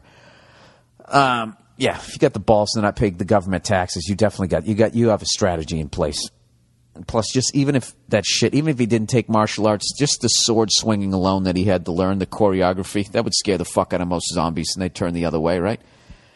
Um so he's got all of this stuff and he's sitting there talking about he, he's still afraid of uh, the russians and a nuclear holocaust. He's been prepping for 30 years because that's basically what they used to scare the shit out of us about. Um, i came in the tail end of it in the 70s and uh, this guy was older than me, so they psychologically fucked this guy up so bad that he was now, you know, stockpiling this hole in the ground, and then he found out that uh, recently declassified information said that the Russians had detonated some fucking I don't know, two hundred megaton fucking something or other, the biggest bomb ever detonated. They did it, and he realized that he wasn't deep enough. So he went out and he bought this big steel fucking tube and the whole time he's doing this, this guy is like 200 pounds overweight. And it's like, dude, you, you, you, better you better deal with that first. Like you, are going to drop of a fucking heart attack before they drop a fucking bomb on us. And he finally addressed it. He said, "You know, I probably should get myself in better shape." Um, of course, he was sitting down the entire time, and even with the t-shirt on, the guy was so fucking fat you could tell that he was finished. But um, so I actually liked the guy because he finally addressed the fact that he was out of shape and needed to do something about it. But towards the end, there was this 15 year old kid who, since the age of 12, um, maybe he was a little bit older. When was 2008? That was five years ago. He was about 17. He was 12 when the 2008 uh, banking collapse happened. So he went on and he the internet and he started reading up on banks and probably saw the conspiracy theory that I did and it scared the fucking shit out of him as a twelve year old. And this fucking kid has been like scavenging slash stealing shit wherever he can because he doesn't have any money. And he has all these guns and he has these fucking swords and shit. He dresses in fatigues and stuff. And his mother is just sitting there going like, you know, I always wanted a normal son. I don't know why he feels he has to do this, and now, now he's got he's brought a friend into a fold, and, the, and then they brought a uh, friend into the fold, and he brought a third person into the fold, and it's literally like, lady, lady, did you see Columbine? All right, I'm not saying this kid is like that, but like, what the fuck are you doing? Her her her big parental moment was he's not allowed to go to the gun range without her she goes there and lets him practice. And this fucking kid was great. His spread was basically from, you know, one ventricle to the fucking other. Right? Is, is there two ventricles or is that an aorta? I don't fucking know. I'll Google map the heart at the end of this. Um, yeah, he was basically hitting it all center mass, right around, right around your fucking heart, right? And but then he goes home and he's got the ammo and he has the guns in his fucking bedroom. And, um, you know, he's like, I'm thankful to uh, grow up with guns. He didn't even have a southern accent. Why am I fucking trashing the South again? He had this fucking awful haircut. He didn't have a girlfriend. He's a fucking, he's, he's going down this rabbit hole and she's just letting him do it. And uh, I found it really disturbing. I don't find it disturbing when like I see those kids smiling and they have rifles and their parents have gotten them into hunting. I know people out where I live and when I lived in New York City, they freak out about that stuff. Um, really intolerant of it. You know, as they eat a fucking chicken burrito. Uh, but I don't. I think you should know how to hunt and do all that type of shit. You know what I know I could fucking kill? I could kill a pig, a wild boar. I would love to go out and do that. fucking shoot that thing. You know? Now I want to hear from the rednecks out there. What what am I in for? If I miss and that thing comes up on me, don't they just start fucking eating you? They're pigs, right? They fucking eat anything. Would I scare them? Or would I look like one of those white chocolate covered pretzels? They'd think my freckles were salt. They'd be all over it. Um, would it be okay? Can, since somebody, you know, next time I do one of my southern tours here, can you guys take me pig hunting? And uh, I want to fucking do it up. I'm going to go Rambo style with a crossbow, but I do want to have a backup Uzi. And I know if you're a redneck, I know you have a fucking Uzi that's been fucking handed down since the the 80s, whenever the fuck Uzis came out before laws prevented you from getting them. It's for uh, well, I'm hunting quail. Uh, is this America? Um. All right, let's get into some questions for the week here. Uh, I'll read the last couple of advertisers. Why don't I do that? All right, here we go. Had a bad first quarter. I did great in the second quarter. Let's get out. We got another 30 minutes. Let's win this game. Here we go. The last couple. Legal Zoom, everybody. Most Americans don't have a will. But why? You don't want government rules dictating what happens to your property and minor children, do you? So why procrastinate? Most people say it's too expensive or it's too time consuming. My answer is LegalZoom.com. Too expensive? You're going to love LegalZoom's reasonable prices. Too time consuming? Most people finish the online process in just 20 minutes. And we're not talking some fill in the blank BS form here.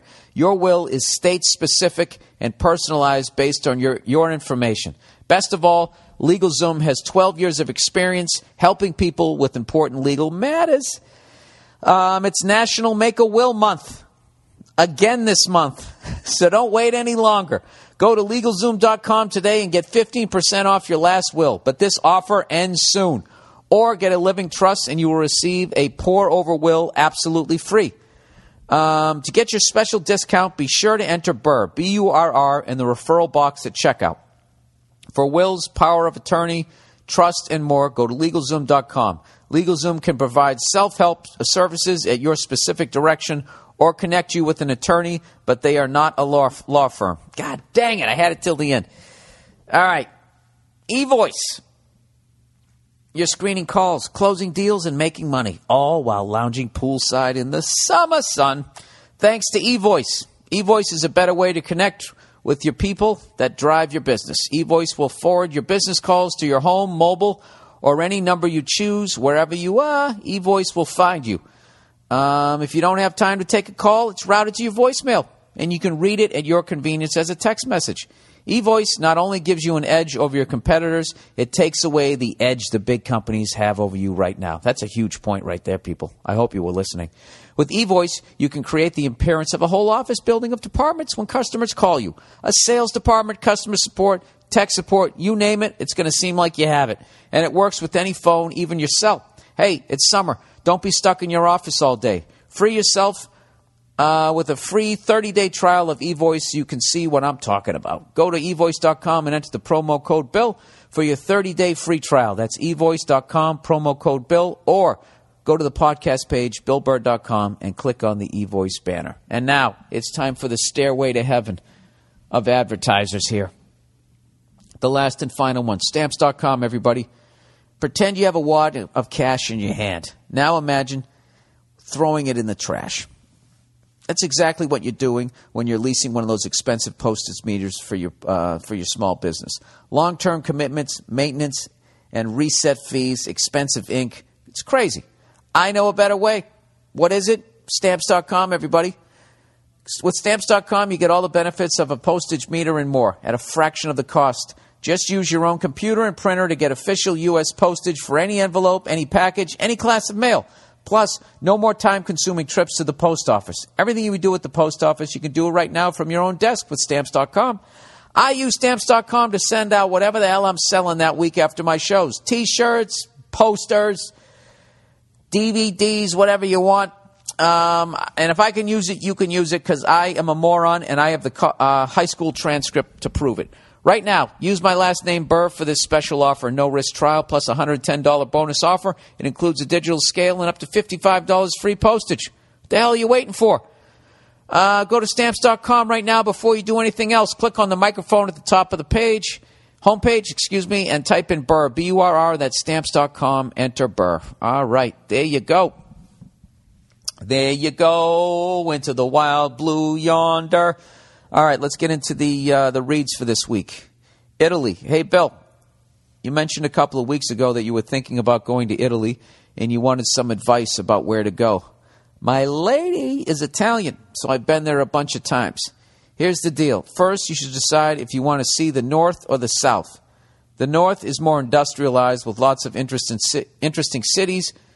Yeah, and San Marino, too. All right, isn't that where the Blue Bloods stay? Uh, good food and has a more vibrant urban feel. The South is more country style with good weather and beautiful nature. I think I kind of like that. You could think of it being very roughly like the difference between New England and the South back in the States. In the winter, the North will be pretty cold, and the South will be a little more balmy. They both are the shit. All right, cool. Uh, where's Rome? Rome's like right in the middle. I got to get to know that type of stuff. Um, I can't wait to go. Um, that's what I'm going to do right before my uh, European tour. Uh, is I'm going to go to Italy for a couple of days, like two, three days. Why the fuck wouldn't you? If you're going to be over there anyways, I'll get acclimated to the time, the time change while eating some of the best food on the planet. I mean, my two favorite kinds of food is uh, Italian and uh, Japanese. Those are my two favorites. I love them both. Fucking delish. Um, so I got to figure out where I'm going to go, and because I only have three days, I don't want to go there and try and do a bunch of things. I think I just want to go there and eat. I'm big into stadiums. Maybe I would see the Roman Coliseum, but uh, I think I just want to. Um, I don't know what I want to do. I just want to eat in some fucking just great place and taste really clean food. With like, like what I so respect about Italians is how how much they give a shit about the food making process. You know, I've told this shit before. I used, used to know more. I used to know more Italian guys back in the day when I was living in Boston, and I swear to God, they would watch me make a meal, and it would like be upsetting them, and eventually they just have to take over and be like, just, just, just get out of here. it like they would watch you fucking up a piece of meat, and it, it would literally, it would like, it would, um, it would upset them. You know, so you got to respect that. All right, here we go. Salads. Oh, by the way, that's another great part in the the, the Ken Burns documentary. Is um, you know, I always saw Mussolini giving the speeches. Oh, he's got one great one where he's he keeps doing this thing with his hand, like like he's just fucking t- talking shit. Like Hitler makes me want to speak German, and and Mussolini makes me want to speak Italian. Just watching their speeches, watching Hitler screaming and yelling. Like, you know, we used to be great, now we suck, I'm sick of this shit. I mean, is that what he's saying? I want to know what the fuck is he yelling about? And Mussolini, that look of confidence on his face, I just want to hear what the fuck he's talking about. I'm sure there's transcriptions, but it's it's got to be better if you actually know the language. Um, and I got that fucking Irish thing where I got to do everything the hard way. Um, so all I would ever see was him, Mussolini giving the speeches, and then him fucking hanging by the meat hook, him with his fucking girlfriend. Um, and I always wondered what the hell had happened. I didn't know that he had gotten captured, and then the Nazis came in and freed him. You know, like the fucking Expendables or some shit. Is that a right reference? I never saw one of those movies, but that seemed like they, what they were doing, like they were rescuing people. And uh, and then he he got caught again, and he tried to talk his way out of it again. And his last words were, were was basically saying no, like no, no, no. Jesus fucking Christ! What a fucking way to go out. Know, I've been talking about that in my act.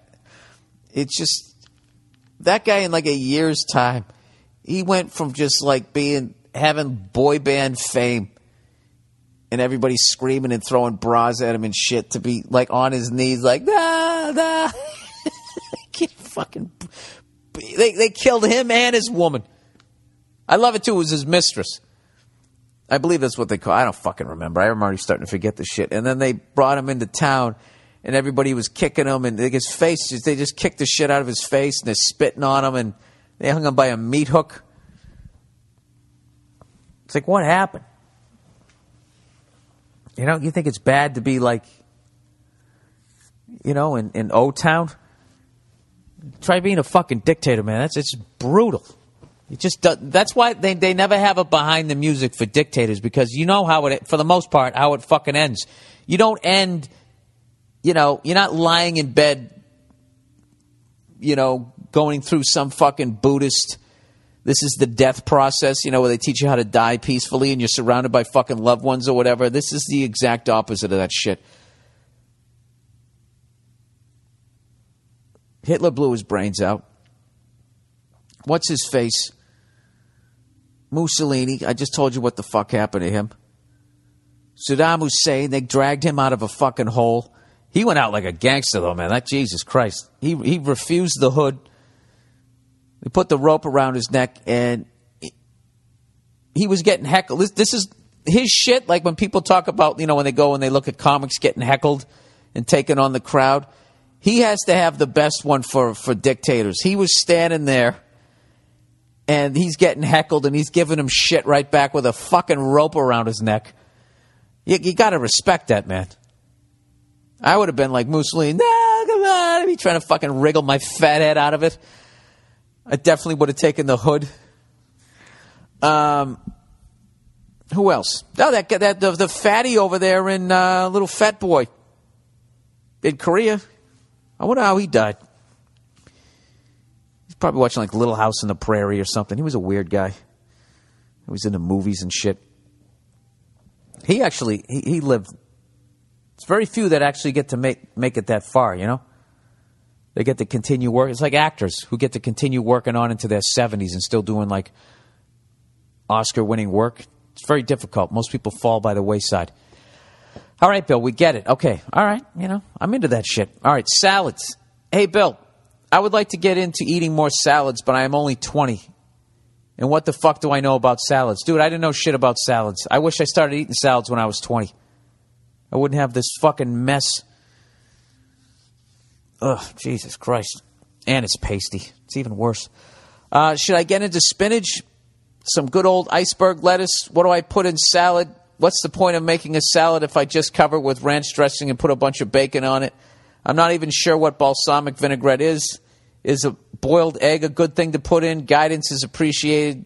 Got to be a dick here and say, ha ha, Blackhawks won. Well, you won. You get to fucking brag about it, you cunt. Um, listen, I don't know shit about nutrition. I'm just starting to learn about it. I know iceberg lettuce is like 90% water, I think. Uh, spinach is good shit. I like that. I like arugula. Um, kale's awesome. And uh, yeah, don't go through all the crap of eating that shit and then put a bunch of dressing on it because, you know, you're adding all those extra calories. I guess balsamic vinaigrette. This is all shit that I've overheard. I heard that that's a healthier one. But even then, I, I try to avoid drowning it. And uh, what's great about it is when you start eating them, you start craving them. And that becomes one meal a day. And that's just, you know, you got to start looking at like a steak and cheese sandwich or something like that, a pizza. That's just, it's just a plate full of sit ups. You know, I fucking hate going to the gym. I like going to the gym because I want to look good. I hate going to the gym because I fucking have to go, which is what I'm doing right now, which sucks. You know, you know what's another bad one is when you're fucking sitting up in bed like I am, and you hold your iPhone up to you, and you get the reflection of like your fucking nine chins. Start to get that pelican neck. Ugh. Anyways, so um, there's a bunch of recipes out there. You can find it, but I would I, I'd stay away from iceberg. That stinks. Romaine is like that's like halfway decent. All right, iceberg lettuce. They're like the uh, I don't know. Well, you want you want to go sports on this one? We'll go sports. And I'm not talking about what they're going to do this year, what they did last year. I would just say what they've done in my lifetime. All right, iceberg lettuce is like the fucking Detroit Lions. Uh, even though they're good now, they weren't then. So that's probably a bad example. The Cleveland Browns of lettuce. Sorry, everybody in Cleveland. Although I did promote your city and I saw a lot of fucking uh, construction going on there. Uh, Romaine Lettuce is like that fucking team that every once in a while makes the playoffs but never fucking wins it. That's like the Falcons of lettuce. Um, and then you get into uh, the Cowboys. Kale, I would say, is the 49ers. And uh, I don't know what, or I don't know, maybe I should have said the Packers and Steelers. Or the Steelers and the Packers. Packers are the most successful. So I'd say they're Kale. I'd say Steelers. Uh, just shut the fuck up, Bill. Okay. Uh, Russian guy outwits banks. Oh, I like this one already. Hey, Bill, thought you might enjoy reading this article about a Russian man who outwitted a bank by writing his own terms into their credit card contract. Jesus Christ, that's fucking phenomenal. How the hell did. That's like beating Bruce Lee at karate or kung fu or Jing Feng Ku, whatever the fuck he did. Article, here we go. The idea of beating the banks at their own game may seem like a rich joke, but Dmitry Agarakov, Agarkov, I don't know, 42 year old Russian man, sounds like he plays for the Red Wings, doesn't he? 42 uh, year old Russian man may have managed to do it. Unhappy with the terms of, of an unsolicited credit card offer he received from an online bank, Tinkoff Credit System, Agarkov, sorry if you're listening, I'm butchering this, or if you're of Russian descent. Uh, he scanned the document, wrote in his own terms, and sent it through. The bank approved the contract without reading the amended fine print, unwittingly agreeing to a 0% interest rate, unlimited credit, and no fees, as well as a stipulation that the banks that the bank pay steep fines for changing or canceling the contract the bank has so much money they'll be able to get around this. But what? That's fucking genius. What a hero. Agarkov used the card for two years, but the bank ultimately canceled it and sued Agarkov for $1,363. The bank said he owed them charges, interest, and late payment fees. A court ruled that because of the no fee, no interest stipulation Agarkov had written in, he owed only his unpaid $575 balance. Look at this. Two minutes left in the game, people. Is he going to win this or what? Agarkov is now suing the bank for $727,000 for not honoring the contract's term, and the bank is hollering fraud. They signed the documents without looking. They said what, us- what usually, they said to me what usually their borrowers say in court. We've, we've not read it. Agarkov's lawyer said, uh, the shoe's on the other foot now. Sorry, I really butchered the ending of that reading. So, well, I got to pay attention to that. Well, they'll settle out of court. I don't know, man. That's that's a hard. I mean, the fact that you got just got out of paying the fees. I got to put this in my uh, my computer here. I want to pay attention to that. Agarkov, Russian bank case. Okay, so it's still at that point. Hey, anybody in Russia listen to this thing? Can you keep, please keep me abreast of this? I want to see if he gets any of that $727,000. All right? I'm going to do a little pregame analysis here. I'll tell you right now, I got to tell you, if I'm the bank, I got to be thinking, how did we end up in this situation? I would actually guess that they're not going to pay any of that.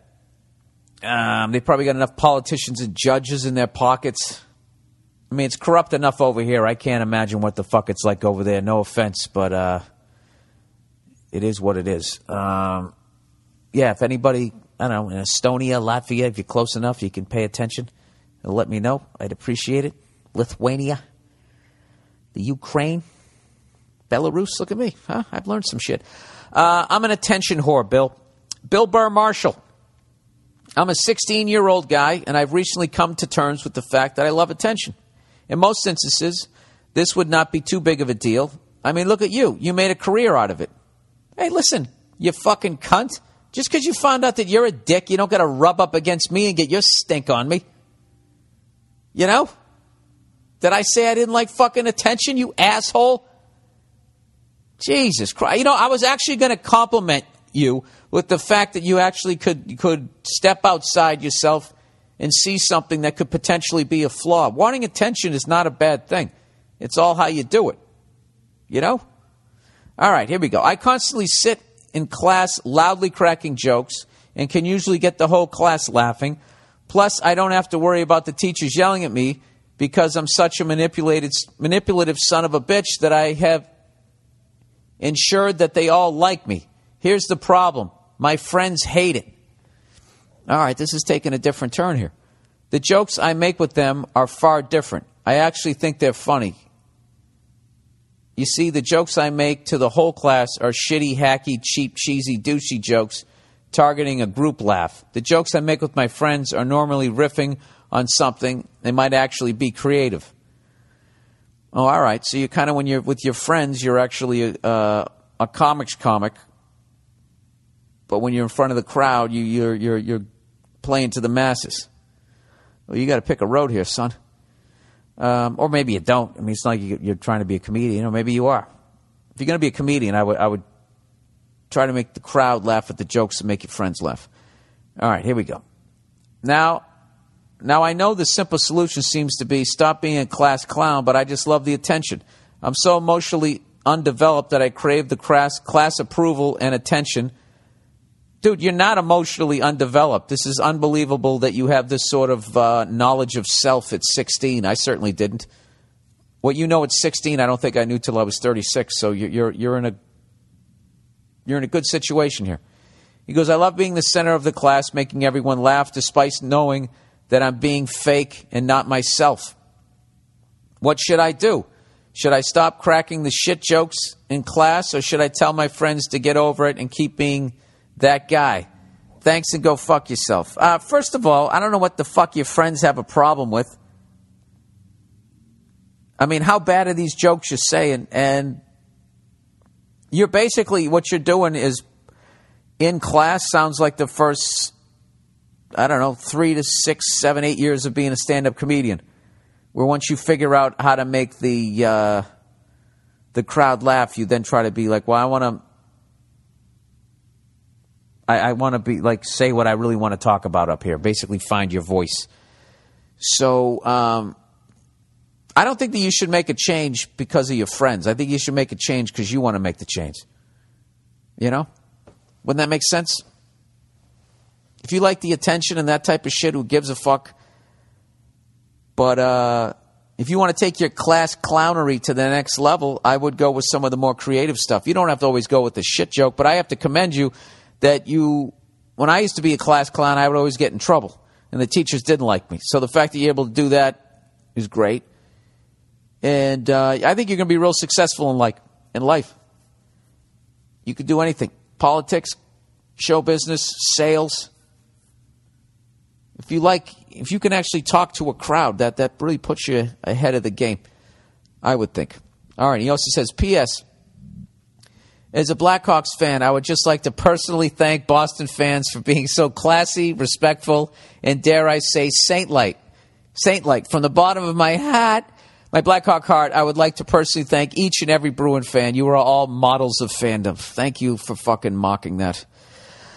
Um, or just trying to rub it in. I don't give a shit at this point. That seemed like years ago. And we just won a cup. So I'm good. So congratulations to you, sir. Uh, good luck with trying to find your voice as a class clown. All right, goddamn ex girlfriend. Dear Billy Boy, um, your podcast is killer, man. Thanks. Well, thank you. I appreciate that. And he says, I'm writing you to get some insight on my ex girlfriend's situation. About six months ago, my ex dumped my ass and totally crushed my heart. Ah, that's the worst. You got to go through it, though. Um, he says, I was fucked up for a while, but took some of your advice and focused on improving my own shit. I never called her, texted her, or did any asshole for six months. A couple of months ago, she texts me. Ah, fucking, I knew it. I knew it. Now, without reading this thing, she's texted you. Now, either she legitimately wants to get back together with you, which, if you still love her, that would be a good thing, or whatever the fuck she whatever life path she went down over the last six months has hit a hard has hit a bump in the road and maybe she's having second thoughts or maybe she's completely evil and she's like wow he just never called me again why don't i call him up and mind fuck him those are my three guesses on the uh, the cunt genie lamp there. All right, so she texted me. She wanted to know what I've been up to and how I was doing. She also wanted to know why I unfriended her on Facebook. And he writes, Why do you think, you dumb cunt? now, wait a minute. Did you unfriend her because of my advice or did you do that on your own? That's a great thing. You got, you got to get, cut the cancer out. You can't be watching what the fuck she's doing. All you're doing is prolonging that pain in your heart.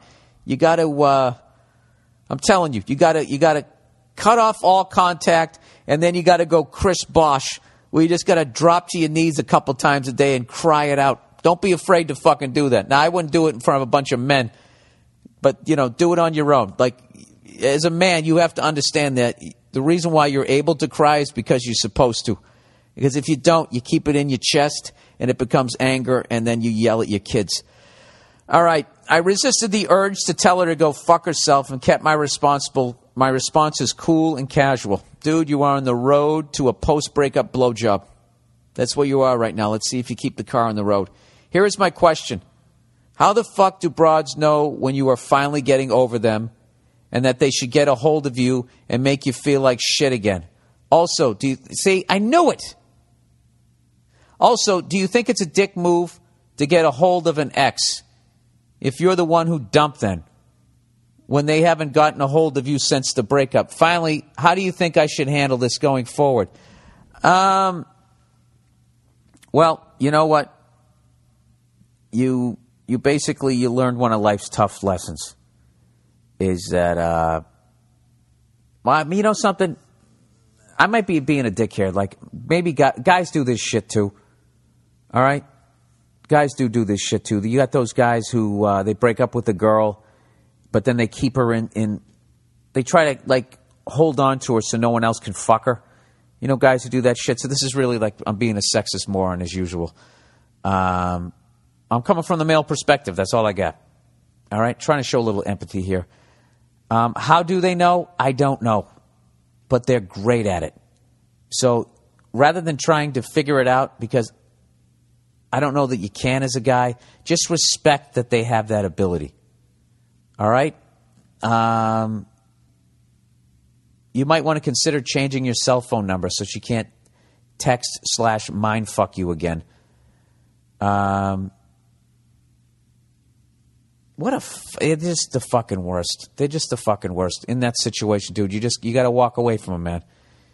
So I can't remember what the fuck you asked me. I'm going through all the breakups I've been through mentally right now. Um, all right, so the first thing you said is how the fuck do broads know when you're finally over them? I don't know. Change your cell phone number. It's my solution. Um, also, do you think it's a dick move to get a hold of an ex? If you have no intention of getting back with them, yes, I do. And you have to accept the guilt that you feel that you broke somebody's heart. And you have to own that. You can't like call in, just call in to make sure you're doing okay. You're not helping that other person. If you have no intent, you're giving them a half a second of hope and then, you know, you just you, you're you're ruining them. You got to let them go. Um, and lastly, how do you think I should handle this going forward? Yeah, I would say uh, don't respond to her texts or uh, even then, just her texting you and seeing your name and knowing that she's thinking about you and your heart's still going to be like, well, maybe, maybe she wants to get back together. I would just change your number. Start over again. Go Bill Bixby. Get a backpack. Walk out of town. Doo, doo, doo, doo. Go down the fucking street. Um, start working out. Get some new women in your life. That's another thing. Go out there. Go hit kid on something he thinks out of your league. Who gives a shit? Go have a good time. Um, hitting on a girl that's that's so called out of your league is like playing a sport against people who are better than you. It makes you better. It ups your game. All right? So then when you, you play against somebody who's only a little out of your league, you're actually, you're used to playing beyond and you're not nervous. You're used to that speed. You know? Does that make any fucking sense? I hope it does. Anyways, that is the uh, the podcast for this week, everybody. Thank you as always for everybody who's uh, contributed with the questions and everything. That really is the last half of this podcast every week. Um, and also, I forgot to mention that uh, the last couple of weeks, if you'd like to support this podcast, a very easy way is if you plan on buying on some, something on Amazon.com, just go to BillBurr.com first, click on the podcast page, and click on the Amazon banner that we have. That'll take you right to Amazon, and you don't have to do shit after that. It doesn't change the prices of anything. They kick me a percentage of uh, the sale for driving traffic their way. I take a percentage of that, send it to the Wounded Warriors Project. So it's a two for one as far as supporting me and supporting the Wounded Warriors Project, and also hard copy versions of my DVD, uh, of my stand up special, sorry. DVD copies are available on my website and also available for download um, for five bucks. And it's, uh, the you people are all the same. So people have asked me when I'm doing another special. I've begun talks about planning about doing one in the first half of next year. I basically I do them every other year.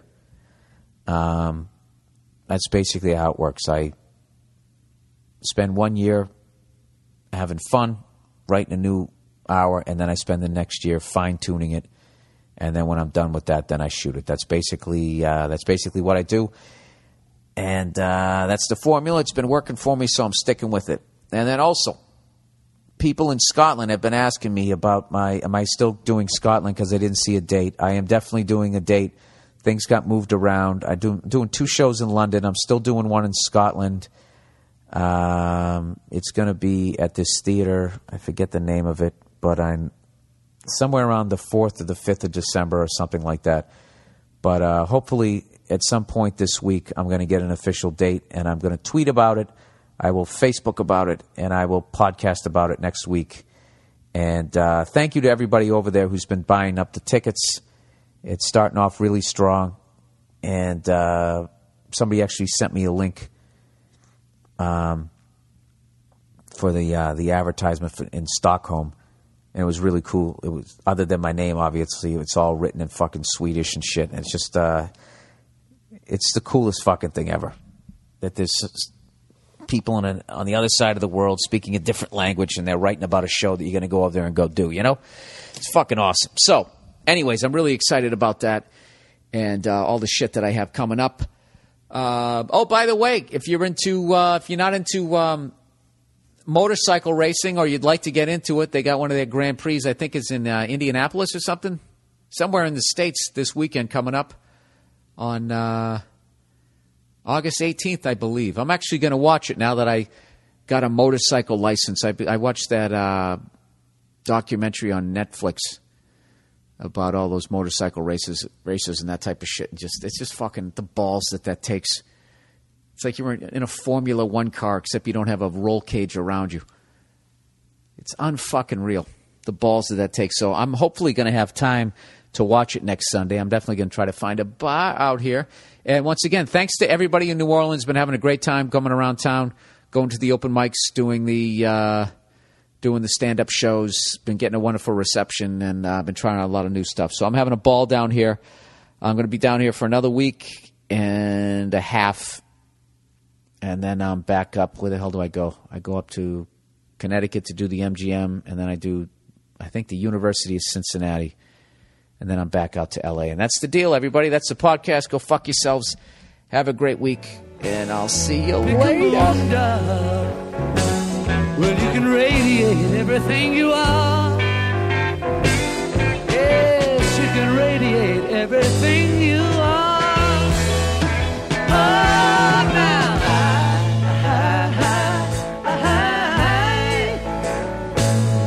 Roll a stone. Well, you can imitate everyone you know. Yes, you can imitate everyone.